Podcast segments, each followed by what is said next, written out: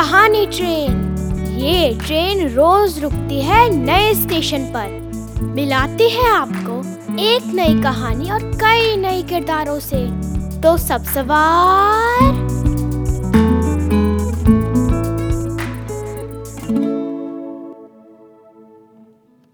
आज की हमारी कहानी है साइकिल पत्रिका से। कहानी का शीर्षक है अनवर और लेखक हैं प्रभात। माट साहब, छुट्टी दे दो।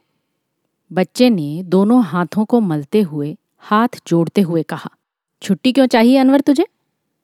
मास्टर जी ने मस्खरी करते हुए पूछा, माट साहब, बकरी के बच्चे हुए हैं, घर पर कोई है नहीं। सूनी छोड़ेंगे तो बकरी के बच्चों को कुत्ते खा जाएँगे माट साहब जी, इसलिए छुट्टी दे दो। गफूर नहीं है घर पर? है, लेकिन घर पर टिकते नहीं साहब जी। और तेरी अम्मा? अम्मा ने ही कही है माट साहब जी कि अनवर, छुट्टी लेके आ जाना। नहीं तो अपनी बकरी के बच्चों को कुत्ते खा जाएँगे। हमको छुट्टी की कोई शौक थोड़ी आती है साहब जी। काम है, इसलिए तो आपसे कह रहे हैं। तो मैं जाऊँ? तू जा, मास्टर जी ने कहा। साहब, मैं भी जाऊँ? रामकेश ने कहा। तू क्यों? मास्टर जी ने पूछा। हमारे बैल के बच्चे हुए हैं साहब। रामकेश ने कहा तो सारे बच्चे हंसने लगे। रामकेश ने बच्चों को झिड़कते हुए कहा, तुमको मालूम नहीं है?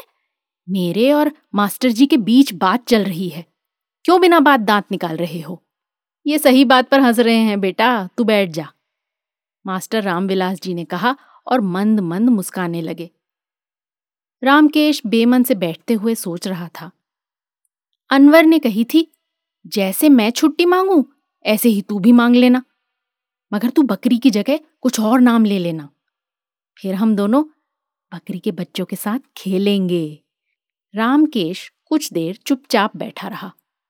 फिर हाथ मलते हुए हाथ जोड़कर बोला, हमको छुट्टी की कोई शौक थोड़ी आती है साहब जी।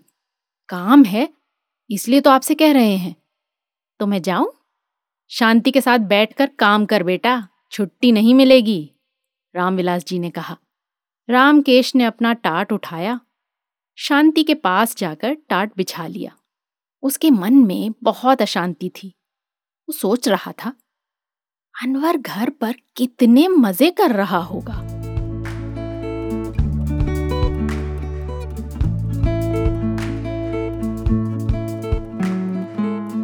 आशा है ये कहानी आपको पसंद आई होगी। ये कहानी आपके लिए लाए धारा और प्रथम।